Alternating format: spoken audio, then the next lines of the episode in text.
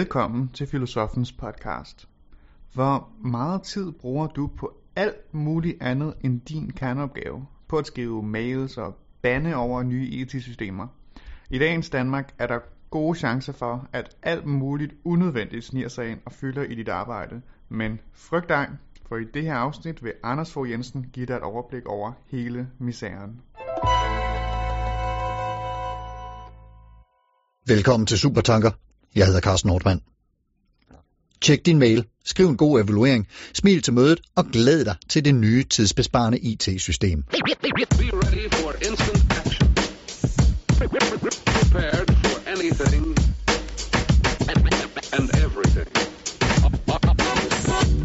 Not.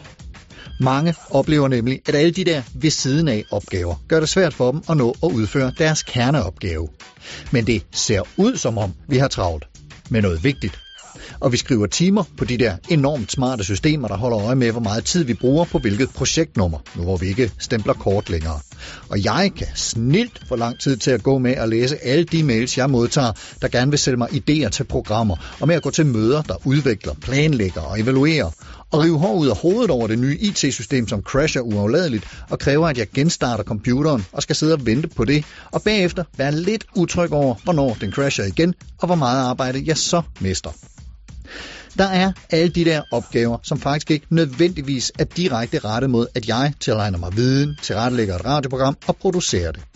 Og pludselig kan jeg måske risikere en trykken for brystet, en koldsved på panden, søvnløse nattetimer og andre tegn på fysisk alarmberedskab.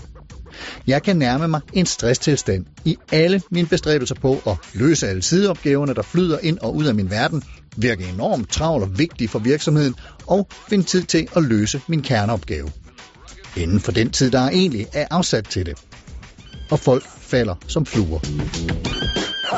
Lisbeth Fruensgaard, stressekspert og forfatter, velkommen til dig. Tak. Hvor meget tid bruger du cirka om dagen på at læse og besvare mails, som ikke nødvendigvis bliver til arbejde med at hjælpe stressramte?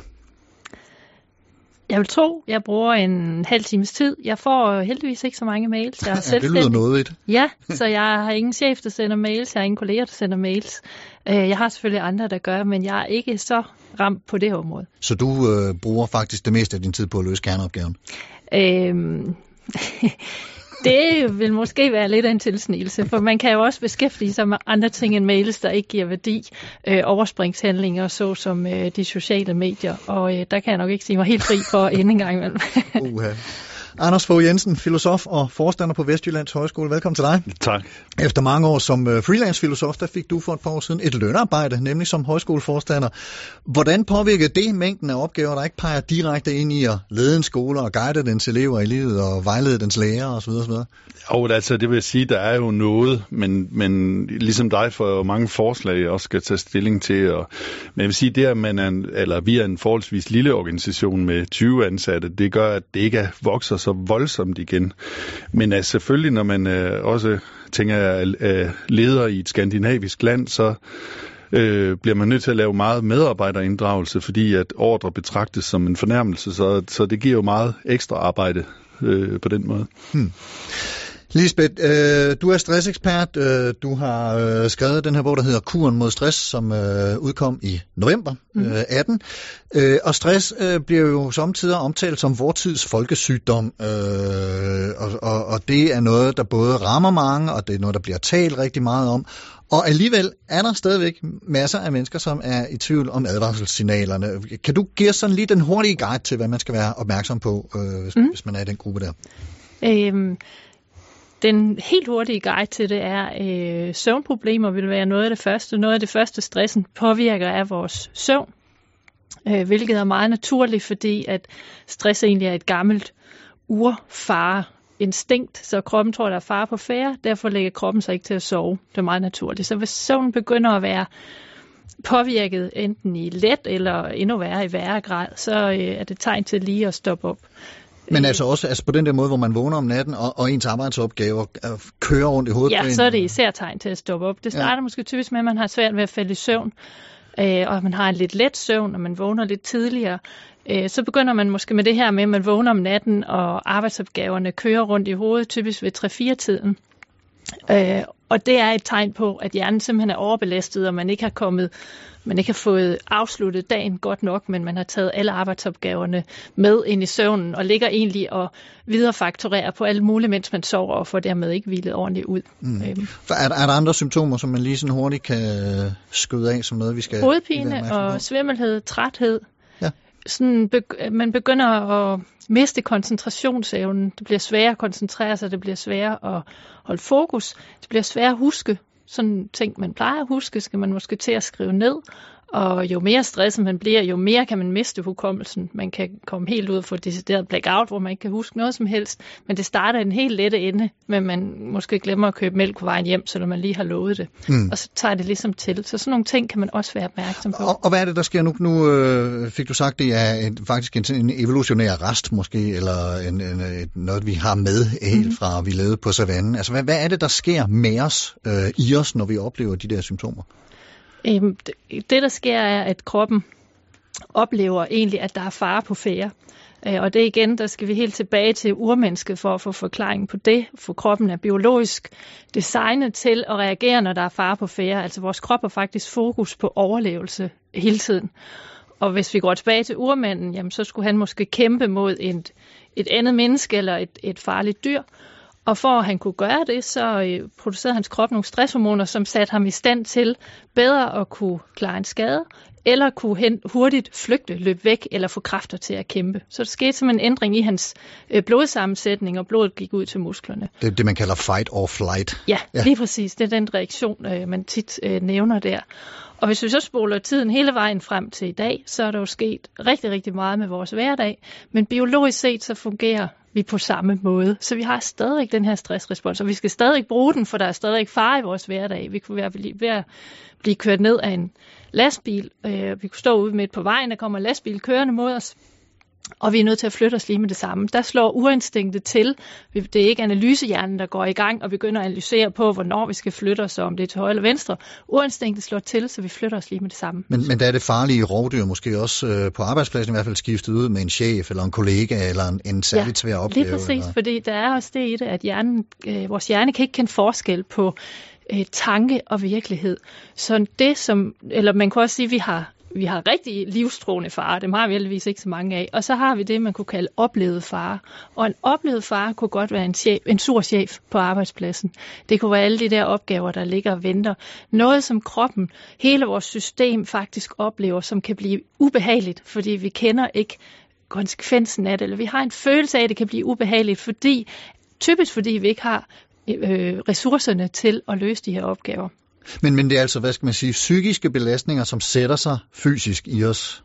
Det vil det ofte være. Ja. Man kan, man kan sige, man kan også få øhm, en stressreaktion af et fysisk traume, hvis man har været i et, et uheld eller et, et overfald eller, eller noget. Men det er lidt en anden kategori. Så ja. den langt meste stress, den vi ofte snakker om, øh, det er de her det, faktisk så skabes langt den meste stress af vores tanker. Så det vi tænker om tingene øh, er med til at stresse os. Mm. Langt mere end det der reelt sker. Altså for nogle lyttere, så vil det her jo lyde som en gentagelse af noget, vi har talt om i overvis, men, mm. men, men dels så tyder antallet af stresssygemeldinger rundt om på arbejdspladserne på, at det tåler gentagelse, desværre, og dels så får vi vel også øh, hele tiden øh, ny viden. Hvor, hvor, hvor lang tid har vi øh, vidst det her, Lisbeth? I, altså med, og med stress? Med den måde, som, så, altså de, ting, de faktorer, som fremkalder øh, stress? Det har vi vidst i, i rigtig mange år, men hvis vi går i hvert fald de sidste 30 år har vi også brugt begrebet stress, altså ordet stress. Øh, hvis man går endnu længere tilbage i tiden, så havde vi nogle lidt andre. Så sagde man måske, at man havde dårlige naver, eller et nervøst sind, eller noget i den stil, eller man var simpelthen bare syg eller svagelig. Øh, men det var de samme mekanismer, der var i spil, så stress fandtes også for 100 år siden, for 200 år siden. Det var bare nogle andre ting, der stressede os. Mm. Nogle andre ting, nogle andre samfundsmæssige ting. For eksempel lige efter 2. verdenskrig, jamen der var man måske optaget af, kommer der en ny krig lige rundt om hjørnet? Kan jeg overhovedet brødføde min familie? Hvordan ser det ud med vores økonomi? Øh, I 60'erne, da kvinderne skulle ud på arbejdsmarkedet, der var der nogle tanker omkring, om hvad sker der så med hele vores familiestruktur? Så var sådan nogle ting, der var i spil. Og i dag er det nogle, nogle andre ting, der går ind og påvirker. Der er det meget arbejdsmængden, øh, og meget, øh, ja, den måde, øh, vi, vi går til arbejdet på, og vi tænker om tingene på. Anders Fogh Jensen. Nå, jeg, jeg, jeg tænker bare, når Lisbeth siger det her med, at det også i høj grad er vores tanker, der stresser os, så må vi også sige, at der er sket det med vores, en del af vores arbejde i hvert fald, at det er blevet tankearbejde, og der også er kommet en uafsluttelighed over vores opgaver. Altså, det er ikke helt klart for os, hvornår er vi færdige, hvornår er det godt nok, øh, og derfor kan de måske de arbejdsopgaver lettere optræde derhjemme om natten i hovedet, øh, end, end det mere manuelle arbejde. Så, så jeg tror også, der er noget, der, der... Altså, at stressen breder sig på grund af, at man, hvad sker der lige om lidt, eller hvornår er jeg færdig, eller hvem er med, eller hvad synes de andre om det, jeg gør. Ja. Øh, en brolægger, der er det mere tydeligt, hvornår øh, broen er lagt, og hvornår det er godt nok. Mm.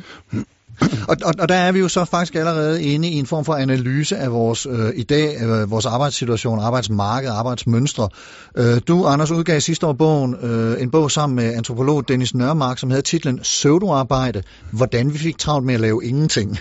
og, ja. og når Lisbeth Funsgaard fortæller det, hun gør om tiden og udvikling, og du selv øh, bidrager med, med, med det, du lige har sagt, hvordan passer det så ind øh, i, i det, du og, og Dennis Nørmark beskriver i den bog? Jo, men det, det vi interviewer jo en masse Øh, øh, mennesker i den bog. Øh, ikke at det er et større forskningsprojekt, det er sådan set mere en debatbog, men vi har, tag, vi har sådan set annonceret efter mennesker, der synes, de havde travlt. Og så prøvet at spørge dem, hvad har I egentlig travlt med? Og noget af det, de svarer, det er, at de har travlt med alle mulige ting, som gør, at de kan komme frem til deres kerneopgave. At sygeplejersken har travlt med at sidde og indtaste alle mulige ting, så hun ikke kan komme hen til patienten, eller at læreren har travlt med alt muligt andet uden for klasseværelset og så videre. Øhm, man har travlt med at skrive rapporter, man har travlt med at registrere. Så det vi påstår er ikke, at folk er dogne på arbejdet, men at de har rigtig travlt med noget, som ikke rigtig skaber værdi, øh, som der nok er grunde til at blive lavet, men for eksempel, øh, altså der, der er ofte rationelle grunde til det. Ikke? Der er sket en misforståelse, så siger alle, jamen så må vi kommunikere noget mere. Men hvis der kommer flere, der er CC på mailsene, så er der flere, der skal læse dem og så videre, så får man, får man travlt med det fremfor. Øh, så man, man bliver sådan set øh, stresset over, at man ikke kan komme hen til det, som egentlig var meningsfuldt. Øh, og på den måde bliver ens arbejdsliv udhulet. Om det så afsted kommer de der øh, øh, urinstinkter, det, det ved Lisbeth selvfølgelig mere om, end, end jeg gør, men det, det, øh, hvis man skulle sige det med nogle gamle ord, så bliver folk også øh, ja, sådan lidt melankolske i det, eller sådan lidt, puh, var det virkelig det her, øh, det gik ud på.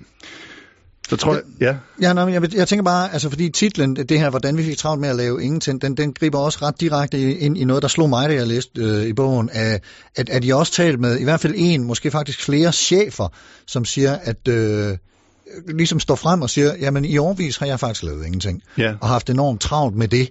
Øh, altså helt det her meget administrative ja. tårn. Ja, og ofte opleves det som noget, der kommer udefra, men, men, men folk erkender og egentlig også, og i særlig grad, hvis de kommer over i en anden branche, så erkender de, det jeg lavede før, var, var øh, egentlig pseudo-arbejde, men men det er meget svært, når man har bygget så meget identitet op omkring sit arbejde, omkring at have travlt, så er det meget svært at indrømme, både over for andre, men også over for sig selv, at man faktisk laver noget, der ikke rigtig er noget værd. Så det er også en selverkendelse i vid udstrækning? Ja, det, til, det, er, øh, det er også et tabu over for en selv. Lisbeth? Og jeg tænker bare, at der er et meget godt link over til stress, fordi det der med, når man har følelsen af at lave ingenting, eller, helt, eller ikke rigtig komme frem til sin kernearbejde, så tænker jeg, at det også må medføre en følelse af meningsløshed, altså mangel på mening. Og lige præcis den der mangel på mening åbner med det samme døren til stress. Eller ikke med det samme, men med tiden åbner den døren til stress. Og lige præcis det, det kommer vi ind på øh, mm. meget mere om et øjeblik.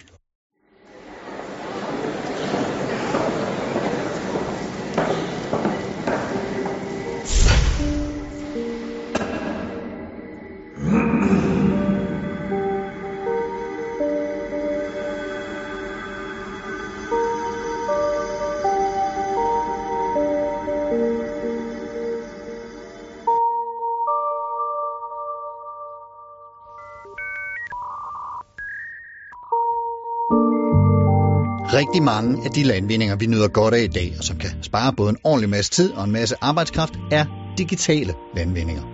Vi kan lave enorme og komplicerede udregninger på ingen tid, sende post og information verden rundt på et splitsekund, samkøre patientjournaler og spare både tid og nye potentielle fejldiagnoser og meget, meget mere. Og det er godt. Når det virker. Og når vi har givet samtykke. Og når systemerne er tilpas transparente til, at vi har en idé om, hvad det er, der bliver samkørt og sendt rundt og hvorfor. Men når vi betragter nogle af de opgaver, som folk bruger tid på, når de er på arbejde, så er IT-systemer, der ikke kører optimalt, en af dem. I en artikel i Dansk Magisterforenings fagblad, Magisterbladet, kunne man for nylig læse i en artikel, at en ny Gallup-undersøgelse viser, at 19 procent af befolkningen, det er næsten en femtedel, angiver, at de dagligt bruger tid på IT-nedbrud på arbejdet. Og allerede i 2008 viste en britisk undersøgelse, at folk, der arbejder med IT, har større risiko for at udvikle stress. Og hvis små hændelser i arbejdsdagen ikke bliver adresseret og udbedret, kan det i sidste ende føre til et betændt arbejdsmiljø med dårlig trivsel og øget stress. Nu har Danmark så fået en analogiseringsstyrelse, vel at mærke på privat initiativ, og den kan man læse om på analogist.dk. Forklaring på brug af digital platform følger, men væsentligere er det nok først at fortælle, at, og jeg citerer, Analogiseringsstyrelsen er en tænketank for konstruktiv digitaliseringskritik. Formålet er at skabe brudflader og nye perspektiver på samfund, teknologi og levet liv, uden at græde nostalgisk over de tabte gamle dage. For os rummer både digitale og analoge løsninger muligheder og problemer og skal bruges med omtanke. Analogisering er rettidig omhu og en både nødvendig og naturlig forberedelse på den postdigitalistiske tidsalder, vi er på vej ind i. Analogisering er idéer, mennesker, der rører ved hinanden, bruger deres hjerner og som møder modstand. Det er processer, der måske bliver gjort mere besværlige, fordi det i besværet det sjove er. Og arbejdspladserne. Citat slut. Og på bemeldte hjemmeside er der, som sagt, også plads til at fortælle, hvorfor netop Analogiseringsstyrelsen benytter en digital, internetbaseret platform til at kommunikere sit budskab. Og forklaringen lyder, citat, fordi vi netop ikke er mavesure maskinstormere. Vi mener naturligvis ikke ukritisk, at en analog løsning altid er bedre end en digital. Hvis vi fraskriver os den udmærkede måde at konstituere vores tænketank og formidle dens indhold til hinanden på, som et website er, vil det jo være totalitær og enøjet tvangsanalogisering. Vi ville afvise et nyttigt værktøj alene fordi det er digitalt. Og netop denne ideologiske og tvangsmæssige forhold sig til teknologi er det, vi ikke er ret glade for i dagens digitaliseringsbegejstring. Citat slut.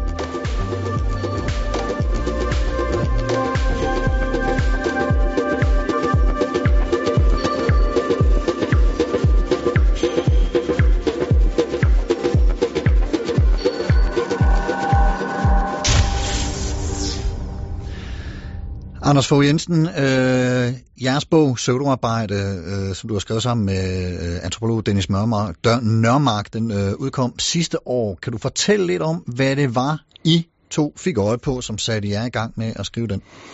Jamen, vi sad egentlig for fem år siden i et Deadline-studie og diskuterede en bog, der hed Tomt Arbejde. Altså tv-programmet Deadline? Ja, ja. og, øh, og øh, hvor jeg stod meget fast på, at øh, bare fordi nogen betaler for det, så er det ikke nødvendigvis nyttigt arbejde, og det var vi ret uenige om, men mødtes så nogle år senere og, og, og fik snakket noget mere om det her med, at måske er der rigtig meget af det betalte arbejde, som er unødvendigt, og omvendt også en masse ikke betalt arbejde, som faktisk er reelt arbejde. Så vi må måske til at have et nyt arbejdsbegreb. Øh, og øh, hvad kan man sige, det at lede efter øh, pseudoarbejde. Hvad, hvad er pseudoarbejde? De fleste kender nok udtrykket et pseudonym, for eksempel. Det er et navn, der ligner et navn, men ikke er et rigtigt navn. Så det er et pseudonavn. Og, og det at, at adskille øh, det tilsyneladende eller pseudo fra det, fra det virkelige, eller det egentlige, det er egentlig en, en opgave for filosofien siden Platon, altså at, at der er noget, der er fata morgana men som ikke er rigtigt. Og på den måde, så er der en masse fatamorgana-arbejde inde i arbejdet, hvor man, øh, ja, hvor man kommunikerer, eller registrerer, eller sorterer sine mails, eller, så vi, det handler ikke så meget om pjank og pjat og pjek, øh, men mere om ting, som man må gøre for at øh, hvad kan man sige, holde sin ryg fri for eksempel, så må man have en stresspolitik, eller så må man have en mangfoldighedspolitik, eller så må man have en kernefortælling i virksomheden. Så der er noget af det, der også er en, en kritik af alt det her sådan lidt fluffy, eller det som de andre gør. Der er en, der er en svensk øh, bankdirektør i vores bog, der siger, at de fleste ledere er som teenagepiger. De er bange for at være bagefter de andre, at de ikke er med på moden. Så de spejder hele tiden rundt, og det de andre har, det må de også have. Så hvis den anden virksomhed har en mangfoldighedspolitik, så skal vi også have det? Ja, eller et nyere IT-system, så skal vi da også have det. Øh, I stedet for bare at springe øh, syv ud af otte fornyelser over, og så bare tage hver 8. fornyelse, så skal man hele tiden være inde i fornyelser. Så det, og det gør så også, at medarbejderne har enormt travlt med at hele tiden halter bagefter de nye systemer. Øh, og de, de, de har sådan travlt med at komme up to date, øh, hvor, øh, ja, hvor, meget, hvor meget arbejde sådan ligesom handler om også at se ud, eller give sig ud for noget, der er tjekket, eller sådan mere end det egentlig handler om at producere noget af kvalitet. Og, og det, øh, ja, det har vi så sat os for at undersøge. Både hvordan tiden er forsvundet, men også hvordan meningen er forsvundet ud af folks arbejdsliv. Men, men det lyder som om, det her det også peger ind i, i sådan en om sig gribende øh, nulfejlskultur med, ja. at øh, det hele det skal simpelthen klappe hver eneste ja. øh, forbandede gang, og hvis ja. ikke så... Øh hvis så taber vi. Ja, hvis jeg skal nævne et eksempel fra bogen, så er det, at øh, der er et plejehjem, hvor der er en mand, der dør af flødekartofler. Og det er jo selvfølgelig forfærdeligt, men... Øh, ja, det må du simpelthen lige forklare nærmere. Eller, men, han kvælt i dem? Eller, ja, ja, men, ja, de er åbenbart dårlige, så han... Nå, okay, øh, ja. Men det gør så, at, at øh, nogle politikere selvfølgelig går ud og siger, det må aldrig ske igen. Det må vi jo have en nulfejlskultur. Og det gør så, at alt plejepersonale skal bruge en rigt, rigtig meget tid på at måle kartofler og registrere, at de har målt dem osv., i stedet for at være sammen med plejepersonale. Så hvis man vil have det er meget let at reducere fra 20% til 0,01%. Men hvis man vil 100 gange længere ned i fejlprocent, så kræver det en pokkers masse ekstra arbejde. Så hvis der var lidt mere shit happens indstilling, øh, så ville folk også mere kunne lave deres reelle arbejde. Ja, og selvfølgelig er det skrækkeligt, at den her mand han, jo, jo. han dør af, på den måde, men, men, men ja, det er rigtigt. Der, der, der sker sådan nogle ting i tilværelsen. Ja. Ja. I, I kommer også ind på øh, muligvis øh, en, en undersøgelse, hvor, som så handler om, at amerikanske kontorfolk bruger 61 procent eller ja. hvad, ja af deres tid på andet end den kerneydelse, de egentlig er ansat til ja, at og, levere. Og, bare for, i 2015 svarede de, at de brugte 46 procent på kerneydelsen, og i 2016 var de nede på 39. Så det er ligesom om alt det der udenom det, de egentlig skal, det, det æder af, af kerneydelsen. Så hver gang der også kommer effektiviseringer, så bliver de ligesom et op af, af mere, øh, mere kontrol, mere optælling, mere rapportering, mere kommunikation osv.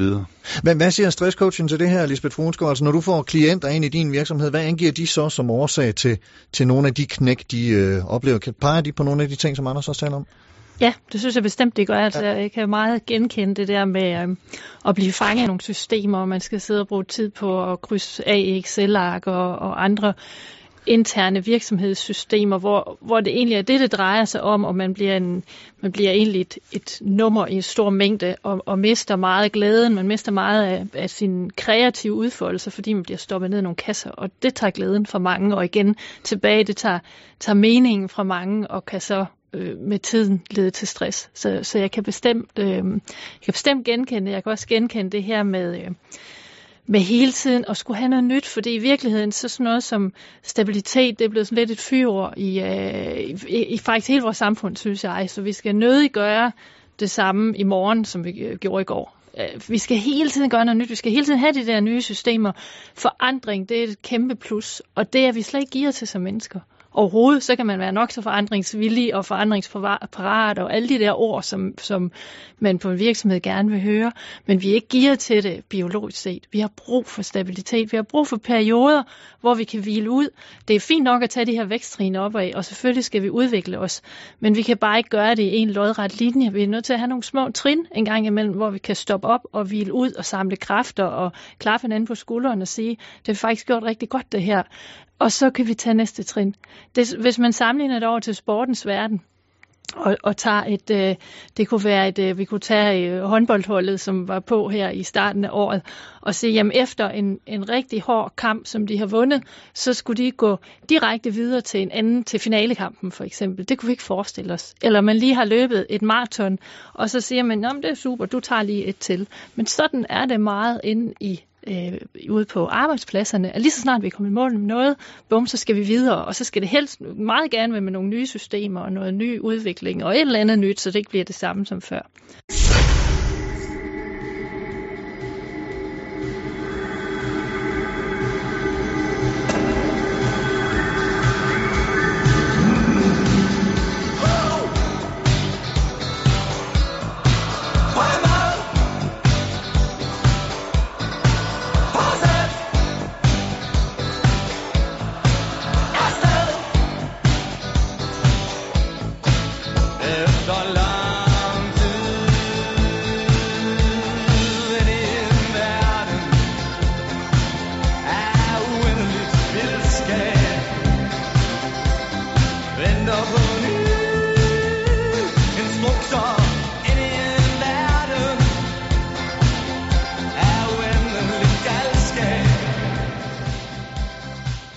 Er noget med os mennesker, som gør, at vi ikke kan sidde stille eller lade stå til.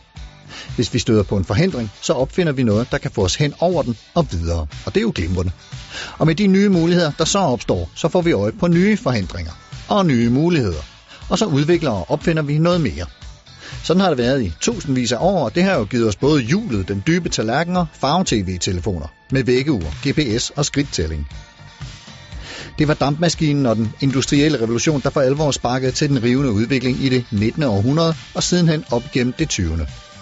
Futuristerne i begyndelsen af det 20. århundrede besang udvikling og teknologien og så det som den direkte vej til en lysende fremtid, hvor man ikke så sig tilbage. I italienske Filippo Marinettis Futurismens manifest, som han sendte ud i februar 1909, kan man blandt andet læse at, citat, Vi ønsker at besynge dem, der elsker faren, dem, der bestandigt lever livet energisk og dristigt. Vi erklærer, at verdens herlighed er blevet beriget med en ny skønhed. Fartens skønhed. En vedløbsautomobil med sin motorhjelm, prydet med rør, der ligner slanger, med sit eksplosive åndedræt. Et brølende automobil, der kører som under maskingeværets kugleregn, er skønnere end Nike fra Samothrake. Vi står på århundredets yderste forbjerg. Vi må sikkert vogte os for at se tilbage, hvis vi skal bryde det umulige skådefulde porte. Tiden og rummet døde i går. Vi lever allerede i det absolute, nu da vi har skabt den evige, allestedsnærværende fart. Efter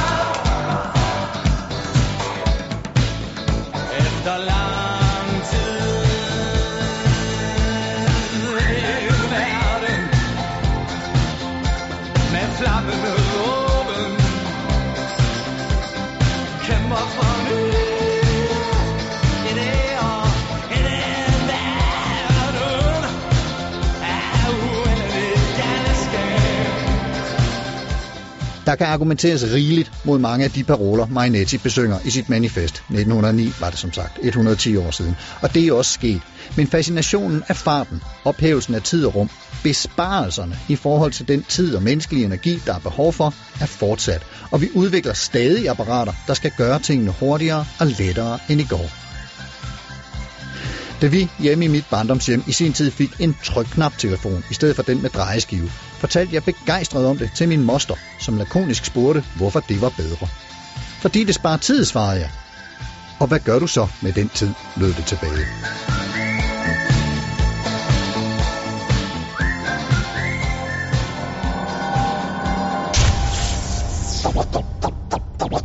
Would you mind saying that again? Du lytter til Supertanker på P1. P1 hedder det. Programmet i dag handler om øh, stress, ikke mindst den type stress, som opstår som følge af alle de mange opgaver, vi skal løse, som ikke nødvendigvis er vores kerneydelse på arbejdspladsen.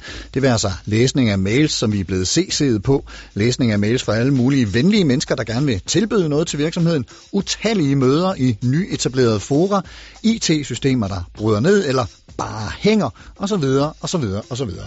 Jeg har besøg i studiet af Anders Fogh Jensen, som er filosof og højskoleforstander, og som sidste år udkom med bogen Søvdoarbejde, hvordan vi fik travlt med at lave ingenting, som han skrev sammen med antropologen Dennis Nørmark, og af Lisbeth Fonsgaard, som er stressekspert og forfatter til bogen Kuren mod stress, som udkom i november 18. Jeg hedder Carsten Nordmann, og jeg er jeres vært og medstuderende på Superstra- Supertanker Stress og Søvdoarbejdeholdet her.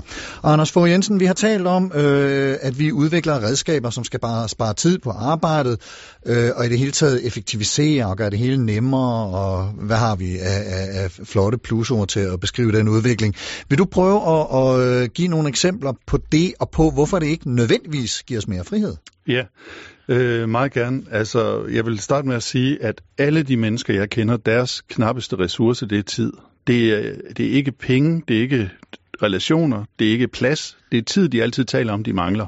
Øhm, og teknologien kommer med en masse aflastninger, der kunne give os tid, ligesom tryktelefonen i forhold til drejetelefonen. øh, men det er som om, at vi, øh, ikke bare som om, det vi gør, når vi får den aflastning, som teknologien giver os, det er ikke, at vi bruger den til at skabe mere tid, men vi bruger den til at nå mere. Så vi komprimerer tiden og putter mere ind i den. Et, et, et godt eksempel kunne være, øh, da man fik vaskemaskinen i 50'erne. Så... Øh, øh, i stedet for at vaske en hel søndag om måneden, så kunne man nu vaske på to timer. Men det man gav sig til, det var, at man begyndte at vaske hver dag i stedet for. Så man endte med at bruge mere tid på vask, end før man fik aflastningen vaskemaskinen. Det samme med transportmidlerne. Øh, da man skulle køre i hestevogn, øh, der bevægede man sig ikke så meget. Så fik man bilen, så kunne man bevæge sig hurtigere. Så begyndte man at søge job længere væk, og så endte man med at bruge mere tid i transportmidlerne. Og øh, inde på kontoret er det jo også helt klart, at, at overgangen fra brevskrivning til e-mail har betydet, at man kunne ordne den samme kommunikation på måske en fjerdedel tid. Men til gengæld begynder man at kommunikere med 10 gange så mange, og så ændrer man med at bruge mere tid. Så, så teknologiens aflastning fører ikke til mere tid, øh, den fører til acceleration i stedet for. Så vi, vi, vi når bare mere, vi står i kontakt med flere, vi kontrollerer mere, vi samler mere information osv. Så, videre. så det, det, det accelererer bare livet, og gør så, at de fleste mennesker egentlig føler, at de er tidsnød, på trods af, at de har alle de her aflastninger. Og det er der en tysk filosof, som har øh, skrevet om, og som, som måske kan hjælpe os Ja. til at, at håndtere det her. Ja, altså den tyske, øh, øh, man kalder det fjerde generations Frankfurter skole, som siger, at øh, den fremmedgørelse, vi lever i, ikke, så, ikke bare som sine forgængere øh, skyldes kapitalisme og sådan noget, men at det også skyldes simpelthen acceleration. Øh, og det vi, det vi skifter vores ting ud hurtigere også for eksempel gør, at vi ikke kender vores ting. Vi, I stedet for at reparere dem, så skifter vi dem bare ud. Og vi skal lige have et navn på øh, vedkommende. Nå, Hartmut Rosa hedder Ja. han, ja, som også tager nogle tanker op som en, en, øh, en fransk filosof, der hed Virilio, øh, beskrev øh, nogle, nogle årtier senere, eller øh, tidligere. Og noget af det, som vi gerne ville gå ind i med den her bog Pseudoarbejde, det er, der var nogle for, forudsigelser i 1930'erne, hvor man øh, blandt andet man begyndte at designe nye øh, fritidsbyer, øh, som blandt andet en arkitekt, der hedder Frank Lloyd Wright, lavede sådan nogle kæmpe byer, hvor der ikke var øh, så meget infrastruktur, men der var store haver og forskellige, man, altså sådan fritidsaktivitetsmuligheder, for man regnede med, at der ville komme rigtig meget fritid øh, lige straks. Man havde set maskinerne, som man talte om dengang, øh, og, og nu, nu troede man, at nu ville der snart komme fritid. Så er der den, den øh, kendte velfærdsøkonom John Maynard Keynes, der holder en tale i Madrid i 1930, hvor han siger, at øh, han regner med, at vi i 2030 vil arbejde 15 timer om ugen. Og det kan vi selvfølgelig nå endnu, men der er meget, der tyder på, at vi ikke gør. Der skal vi til at øh, lægge ja. nogle ting om, ja. Og så, og så endelig Bertrand Russell, som skriver et essay i 1932, der hedder In Praise of Idleness, altså til forsvar for ledegang, hvor han prøver at snakke om, at, at ledegang ikke er det, der er roden til alt ondt, men det er tværtimod i ledegang, at folk har lavet de store ting, øh, de, de store symfonier eller de store øh, videnskabelige landvindinger. Men nu og han, han konstaterer, at vi har haft øh, den store krig, som man kaldte Første Verdenskrig dengang, medmindre man var meget fremsynet. Så, øh, så sagde han, men der har vi brugt, vi er ikke faldet i vel, velstand, og vi har brugt over halvdelen af alle vores ressourcer på at føre krig, lappe folk sammen, transportere folk, sende dem ud, øh, støbe kugler osv. Så må det jo betyde, at vi kan arbejde fire timer nu. Altså det, at vi ikke længere skulle pleje en krigsindustri, ja. Frigav enormt meget ja. Ja. tid og ressourcer. Ja. ja. Og det må gøre, at vi, så kunne vi arbejde fire timer i stedet for 8-9 timer. Øhm, ja Og det det- skete jo så heller ikke. Nej, det skete nemlig heller ikke. Så det, det er sådan lidt det der øh, spørgsmål, hvad skal vi svare folk fra 30'erne, når de spørger os? Nå, hvordan går det så deroppe i, i 2019? Får I spillet en masse golf, eller er I meget sammen med jeres børn, eller hvad laver I? Skabt nogle smukke kunstværker. Ja. Ja, ja, så må vi sige, nej, vi sidder meget på kontor. Øh, og byerne kom ikke til at se ud, som man troede. Det blev startet store kontorbygninger med lys i om aftenen. Så det er den undren også, altså det er flovhed næsten over for, for, for de her forudsigelser. Jeg tror, vi kan risikere at blive til grin både over for vores fortid og vores fremtid, med at vi har så travlt med øh, ja, øh, ting, som ikke er nødvendige. Men, men har vi et bud på så, hvad det er øh, i os mennesker, og det må I egentlig øh, gerne begge to komme, komme med tanker om, hvad det er i os mennesker, som gør, at selv når vi frigiver al, din, al den tid og alle de ressourcer fra krigsindustrien, som, som ligesom nærede Første Verdenskrigsmaskinen, at selv når, når alle de ressourcer bliver frigivet, så vender vi bare tilbage og har pff, arbejder for fulde gardiner derudad, Lisbeth Trusgaard. Øh, noget af det, jeg oplever med, øh, med de mennesker, som kommer til mig med stress, og øh, i princippet også dem, der ikke har stress, det er, at vi faktisk har rigtig, rigtig svært ved at slappe af. Vi kan ikke finde ud af det der med ikke at lave noget, fordi vi er så vant til at lave noget hele tiden. Så hvis der lige pludselig er en time, hvor vi faktisk ikke skal noget, så griber vi straks til et eller andet, fordi så er vi ligesom mest trygge i, i det. Så, så hvis jeg beder folk, som er, er meget stresset om at gå hjem, og sidde, sætte sig i lænestolen og slappe af, så er det faktisk en, en rigt, det kan være en rigtig udfordrende opgave. Fordi, Vi er enormt bange for at komme til at kede os. og vi, vi kan være bange for at komme til at kede os også. Og der sker faktisk også det, at når man sætter sig ned og bliver stille og slapper af, så kan man lige pludselig høre, hvad der sker inde i kroppen. Man kan måske også høre, hvad der sker inde i hjernen. Og for nogle mennesker er det ikke særlig rart. Og hvis man er stresset, er det slet ikke særlig rart, fordi så vil kroppen larme på en måde, og når jeg siger larme, mener jeg, at det vil gøre ondt på en eller anden måde. Der vil være et ubehag, som vi forsøger at løbe væk fra. Og det er også forklaringen på, at vi kan løbe så længe, og mennesker kan komme så langt ud med stress, fordi vi gør alt muligt for at undgå at høre, hvordan vores indre mentale tilstand i virkeligheden er.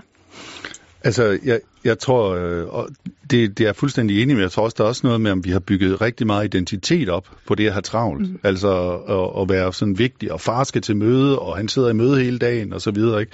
Øhm, men men øh, altså, jeg vil sige, en gammel, de gamle grækere, de vil, de vil klasse sig på lårene af grin over, at vi arbejder så meget. De vil sige, at det er da ikke sejt at arbejde meget. Det er da sådan noget slaver gør. Mm. Øh, men det har vi, vi har fået bygget rigtig meget identitet. Nu har vi så ikke slaver til at gøre det længere. Nej, men lige om lidt får vi robotterne. Ja, det er så, så vi ja. får nogle slaver, der ikke lider, og har en mulighed for at få et samfund ligesom det græske på den måde. Ja. Men spørgsmålet er, om vi vil udnytte det, eller vi vil blive ved med at finde på nye opgaver. Øhm, og så tror jeg også, at der er nogle indbyggede rationaler, som vi ikke, nogle fristelser, som vi ikke kan stå for. Der er sket en misforståelse. Skal vi dog ikke kommunikere lidt mere? Der er sket en fejl. Skal vi ikke øge sikkerheden? Der er kommet noget nyt. Skal vi ikke også have det? Der er, sådan, det, der er noget, der hele tiden sådan virker rationelt, men som egentlig er lidt ufornuftigt, fordi det bare giver os øh, mere travlhed. Du nævnte et eksempel også, øh, øh, da, da vi talte i telefon sammen øh, frem mod udsendelsen her, som også handler om, om en eller anden form for netop at imødekomme noget, som vi tror, de andre gerne vil have. En, en massør, som, som masserer på en bestemt ja. Måde, selvom det i virkeligheden ikke er det, der er det gode. Prøve? at- jo, jo, det er det bedste eksempel, jeg giver på, at vi, vi er sådan blevet kundeoverfølsomme. Altså, vi, vi, er, vi er så travlt med at evaluere, hvad vi, hvad vi markedet have, så vi kan give det, i stedet for bare at give det, vi, vi nu gode til. Og mit eksempel var, at jeg, jeg havde en massør på et tidspunkt, som sagde, det hjælper ikke det der med, med at massere hårdt, men hvis det er det, som, øh, som mine, øh, de mennesker, der kommer her, gerne vil have, så må jeg jo give dem det, fordi så går de derfra med en følelse af at være blevet bedre masseret. Ikke? Og der tror jeg, at vi, vi, vi løber for hurtigt efter markedet, eller efter, efter hvad folk vil have, i stedet for, øh, som Lisbeth også sagde før, at gentage noget mere af det, som vi allerede kan og er gode til. Noget af det, som, som mange også taler om, det er det, er det der med en øh, ikke særlig pæn betegnelse bliver kaldt djøfisering, som beskrives som sådan noget administration for administrationens skyld, og endeløse Excel-manøvrer, som du også var inde på, Lisbeth, og alle mulige tiltag, som, som øh, er medvirkende til at fjerne øh, ejerskabet af en eller anden opgave fra medarbejderne, og dermed øh, får sådan en, en, en fremmedgørende effekt. Det hele det bliver ligesom rettet ind i sådan nogle systemer, vi egentlig ikke har noget særligt indblik i, og heller ikke noget særligt ejerskab til, osv. osv. Og, og, og den der sådan fremmedgørelsesoplevelse, øh, den har vi også lige kort været inde på, men, men det er jo også en, en, en, øh, en oplevelse, der blev beskrevet for noget, der ligner 150 år siden af en kendt gammel tysker. Ja, især hos den, den tidlige Marx kan man finde den her idé om, at, at, at, at arbejdet, det er menneskets væsen. Så det at forarbejde noget, det, det er sådan set en del af det at stå i stofskifte med sine omgivelser. Men hvis ikke man kan genkende sig selv i det stofskifte, altså det skal, det er, nu, vil, nu bliver, bliver det meget romantisk, men det at f- dreje en krukke eller, eller lave noget mad, øh, det bliver sådan en måde, hvor man, hvor man kan spejle sig selv i sin omverden. Men hvis man, laver, hvis man har siddet hele dagen og tastet ind øh, på, på, i nogle systemer og sådan noget, så, så får man ikke den der oplevelse af at kunne genkende sig selv i sit arbejde. Og så vil Marx sige, så bliver man fremmed over for sig selv. Altså, så, så, så, øh, så bliver man også i tvivl om, hvem man er. Og det, hos Marx var det jo så meget industriarbejdet, og det, at man, man solgte sig selv som vare, og den, det stofskifte, det forsvandt for en. Men, men jeg mener også, at man kan se det nu her som en, en at vi er blevet fremmede over for arbejdet, fordi vi laver noget, der, der er pseudo, og som vi ikke kan spejle os i. Og man kan så sige netop den der, altså nu, nu, nu snakker vi tidligere om det her med, hvor meget af vores identitet vi i virkeligheden investerer i, i vores arbejdsliv. Og hvis vi så finder ud af, at vores arbejde er pseudo, Ja. er vores identitet det så også? Altså der, ja. Der må være nogle, nogle overvejelser i den Ja. øh, retning også. Og derfor er det et eklatant tabu, det her med pseudoarbejde. Man kan dårligt tale med sine kolleger, og man kan måske tale med nogle venner over det, når man har fået, fået nogle øl eller sådan et eller andet. Men man kan ikke, der er en af vores kilder i bogen, der siger det, han mener, at det er et større perversion, eller det er et større tabu end uh, sine seksuelle perversioner. Man kan ikke engang indrømme over for sin kone, at det man laver er ligegyldigt, og måske kan man heller ikke over for sig selv. Og så får det sådan, så kommer det ud i satiren og sådan noget, sådan noget tegneserier som Dilbert, eller tv-serier som The Office, øh, eller Djøf med løgn, eller sådan noget. Så kommer det ud der som sådan en, øh, vi ved godt, at der er et eller andet Ja. galt, ikke? men man fortsætter bare alligevel bagefter. Kan du genkende øh, det her, Lisbeth Frunskov, fra, fra, fra dine klienter, den her fremmedgørelse over for, for mm. de opgaver, de øh, bliver sat til at løse?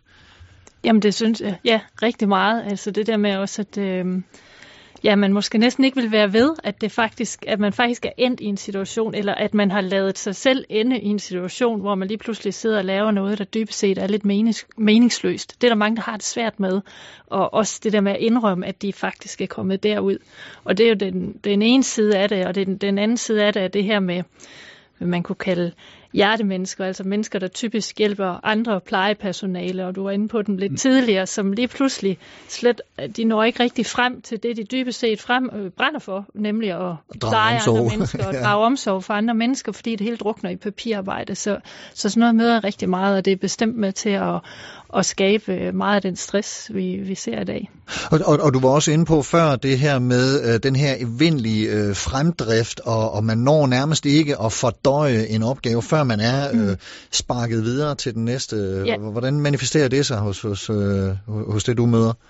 Jamen det er også, øh, øh, det, der findes sådan et begreb, der hedder livsfarlig ledelse, kunne man kalde det, som der findes også en, en bog af samme titel i øvrigt. Men, men det går ligesom på, at man hele tiden rykker den der målstreg, at, at når folk øh, kommer i mål, Altså nogle af dem, jeg møder, det kunne være ledere og mellemledere. De har ligesom nået resultatet. De har måske endda nået det øh, en måned eller to, før de skulle nå det. Øh, og de har virkelig knoklet for det. Hele deres team har knoklet for det, og de er faktisk ret udmattet. Så sidder der en topledelse et eller andet sted og siger, ej hvor fedt, det, I, I kom i mål med I var det. gode. Det er super godt, så kan I jo Ja. nå lidt mere, siger de. Så er der ikke nogen topledelse, der siger, det var dejligt, jeg synes, I skal prøve lige at slappe af en uges tid. Tag en, tag en fridag, tag to fridage, tag den med ro næste måneds tid. Det siger bare, nej hvor fedt, så kan vi sælge endnu mere. Og de færreste har styrken til at sige, ved du, jeg har faktisk brug for en stabil periode. De fleste vil sige, mm, okay, så sætter vi mine mål op for i år. Det jeg bliver målt på, det øger vi.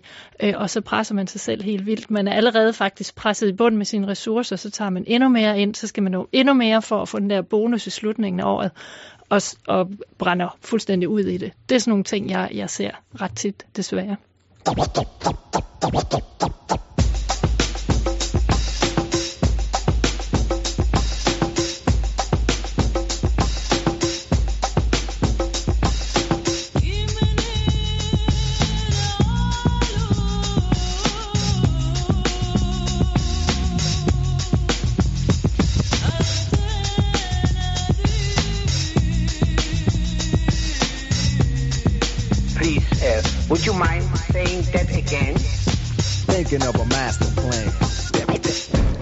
Her i P1 er der Supertanker. Jeg hedder Carsten Nordmann, og jeg har besøg af to supertænkere, nemlig Lisbeth Fruenskov, som er stressekspert og forfatter til bogen Kuren mod stress, og den har ovenikøbet undertitlen Sådan slipper du stress for altid.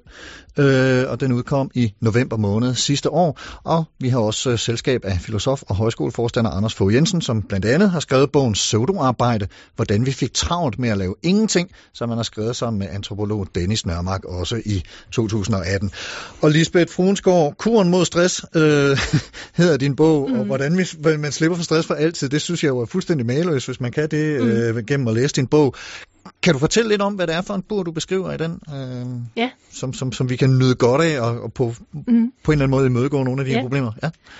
Sådan øh, helt grundlæggende, hvis vi skal slippe stress for alt, så er, er min tilgang til det, eller min holdning til det, at vi er nødt til at begynde at sætte nærende grænser for os selv. Vi er nødt til at skabe et liv for os selv, som er nærende i stedet for drænende. Og det lyder jo sådan lige til, når man tænker, om det gør vi da også, men i virkeligheden, hvis man kigger kigger sit liv lidt efter i sømne, så for mange menneskers vedkommende, så øh, har de faktisk nogle grænser, der er drænende. Det vil sige, at de har måske et job, de dybest set ikke bryder sig om, eller de er ude i det her med meningsløsheden, som vi har snakket om.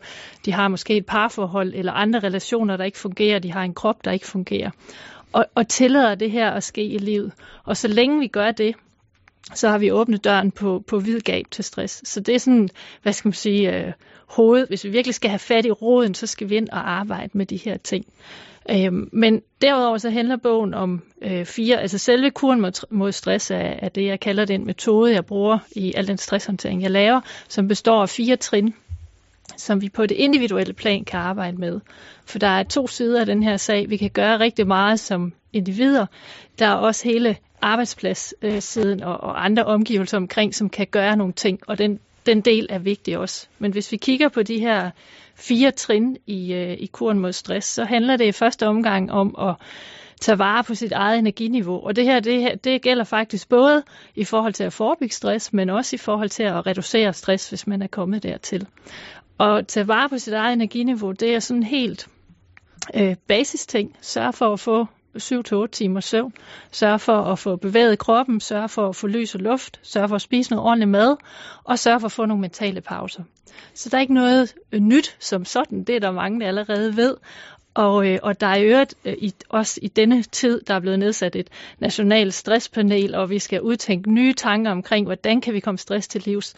Jeg mener slet ikke, det er nødvendigt. Jeg mener, at vi skal bare begynde at gøre det, vi ved, der virker. Og noget af det, vi ved, der virker, er, at de her helt basale ting, med at tage vare på vores egen energi. Vi ved godt, hvad vi skal gøre, men rigtig mange gør det ikke. Det svære er at gøre det, og, og, og nemlig at tage hånd om de her ting. Og inden du lige fortsætter mm. til, til trin 2, Anders, du har... Øh, ja, men, men det er også, øh, fordi det er rigtigt, der er jo et individplan, hvad kan vi gøre som arbejdstagere, øh, men der er også noget, hvad kan vi gøre som organisation eller som, som leder, og jeg tror noget af det, man kan, kan gøre der, det er at løsne den øh, arv, vi har fra industrisamfundet, hvor tid og penge øh, og arbejde hang sammen, således at man lønner folk i tid.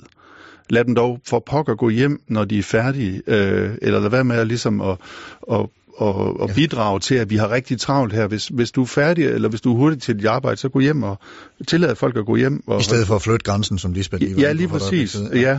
Og så, så man, man skal måske også bare sige, jamen, så, så gentag det, du har. Øh, og så skal man lade være med at stå for de fristelser, som virker rationelt. Altså, øh, de virker da rationelt at forbedre og forhøje og rykke grænser og undgå misforståelser og undgå fejl. Acceptere, altså, hvad skal man sige, øh, man kan godt hjælpe sine medarbejdere til bedre at kunne være i det, uden at de sådan skal kamuflere, at de er stresset, for eksempel, hvis de ikke er det, fordi ellers så, øh, så kommer der nok bare noget mere, der lander på deres bord. Mm. Øhm, mm. Så det, Ja. Altså, jeg tror, at der vil blive frigivet rigtig mange ting, hvis vi fik arbejdsugen ned, og jeg tror, vi skal have den arbejdsuge ned. Fordi når vi, mange af os sidder og bedøver os med Netflix om aftenen, så er det jo fordi, vi har arbejdet så meget. Jeg tror, hvis, jeg tror ikke bare, vi vil omsætte mere fritid i mere Netflix. Det, jeg tror, det vil, det vil frigøre noget til os. Men det er jo en hel øh, kulturændring, der skal til, ikke? Fordi at det skal vi ligesom, der skal skabes en kultur, hvor det er okay ikke at have travlt. Ja. Som du også mener, at lederen ja. skal være med til, men den, det er en større, øh, nærmest en revolution, der skal i gang. ja. Også fordi ja. man skal ind og have en accept af, om det er også okay, at vi kan sidde her ved skrive, og vi har faktisk god tid til at løse vores opgaver, ikke? og mm. vi kan endda gå hjem, når vi er færdige. Det vil jo være svært for mange, tænker jeg, at sige, ja. du må gerne gå, når du er færdig. Nej, det kan jeg da ikke klokken. Mm. Jamen, hvordan vil det ikke se ud? Hvordan vil det, og hvordan vil det ikke se ud, vil det andre ikke sige. Det vil ja. være svært, og det vil kræve noget tilvænding, ja. men det kunne bestemt være værd at arbejde hen imod. Jeg er endda som selvstændig også sådan fået dårlig samvittighed, hvis jeg holder tidlig fri, eller jeg spiller fodbold hver fredag formiddag, og når nogen så spurgte, kan du holde møde fredag formiddag? Så opfandt jeg sådan en nødløgn med, at jeg havde et andet møde, i stedet for at sige, um, nej, det kan jeg ikke, fordi der spiller ja. jeg fodbold. Ja. Øhm. Ja. ikke noget med at fortælle, at du holdt fri der. nej, nej, nej, men det var meget sigende, ikke også, ja. for hvordan vi reagerer på ja. det der.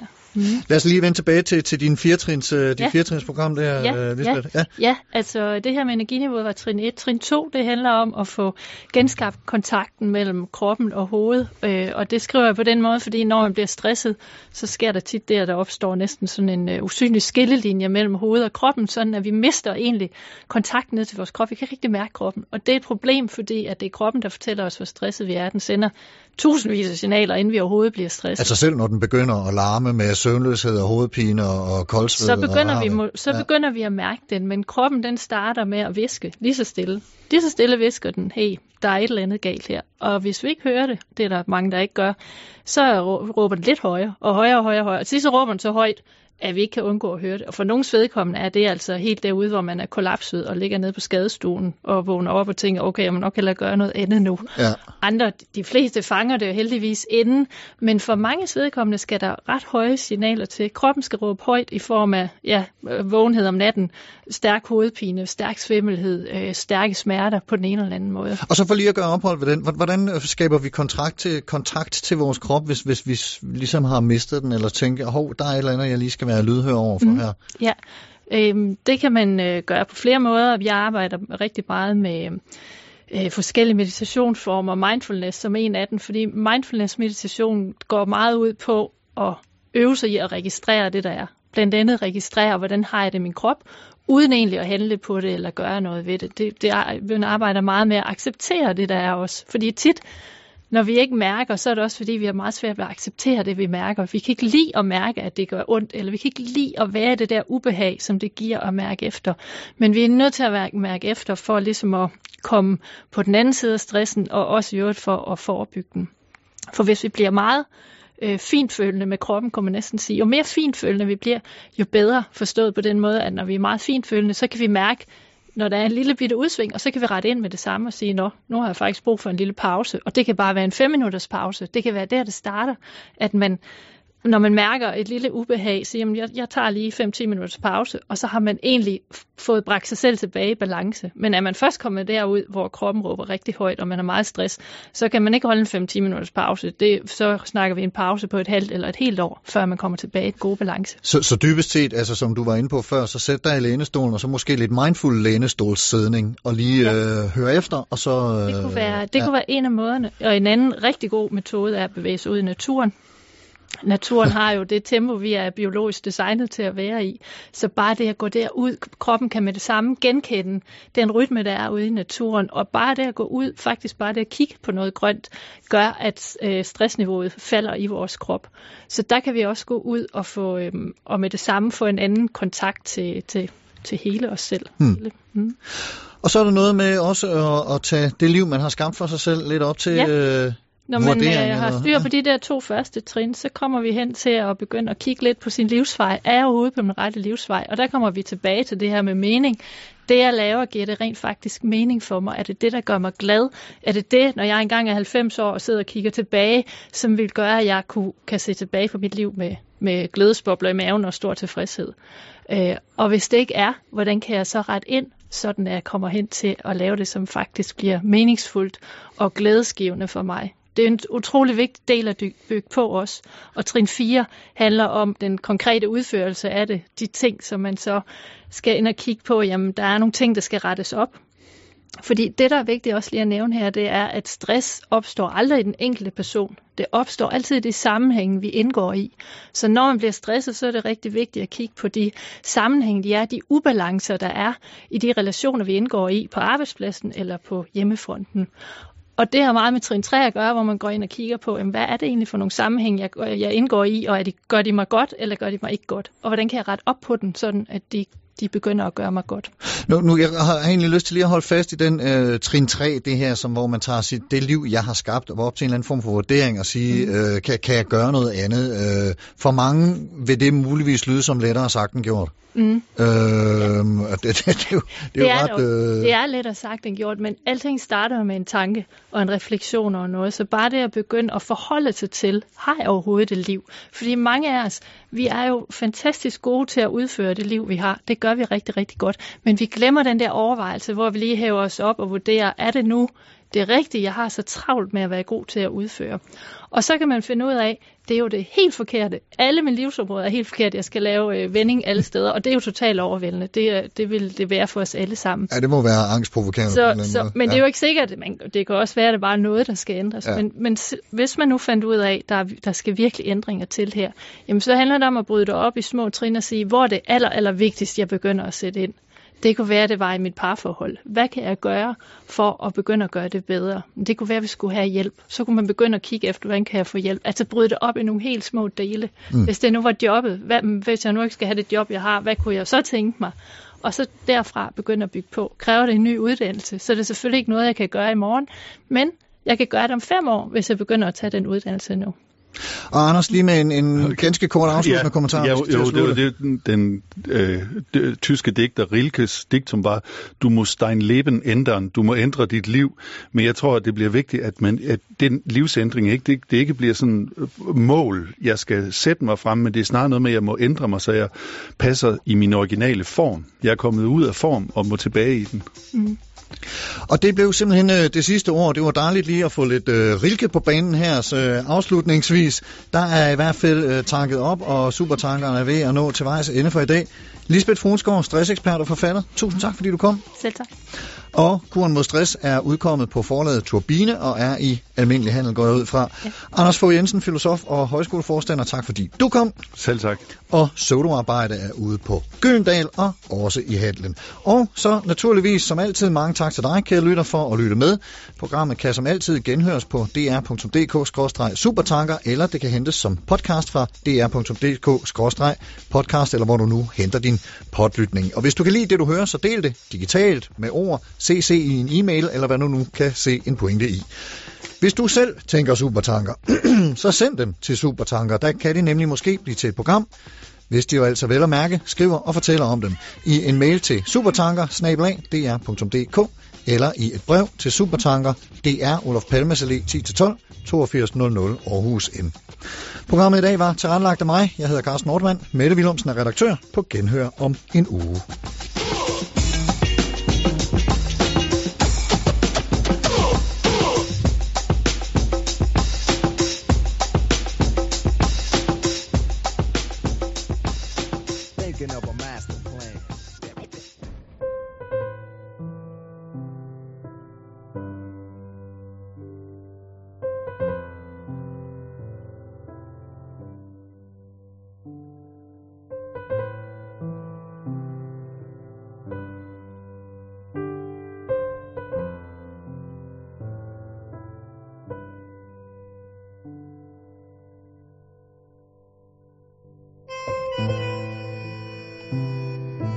Du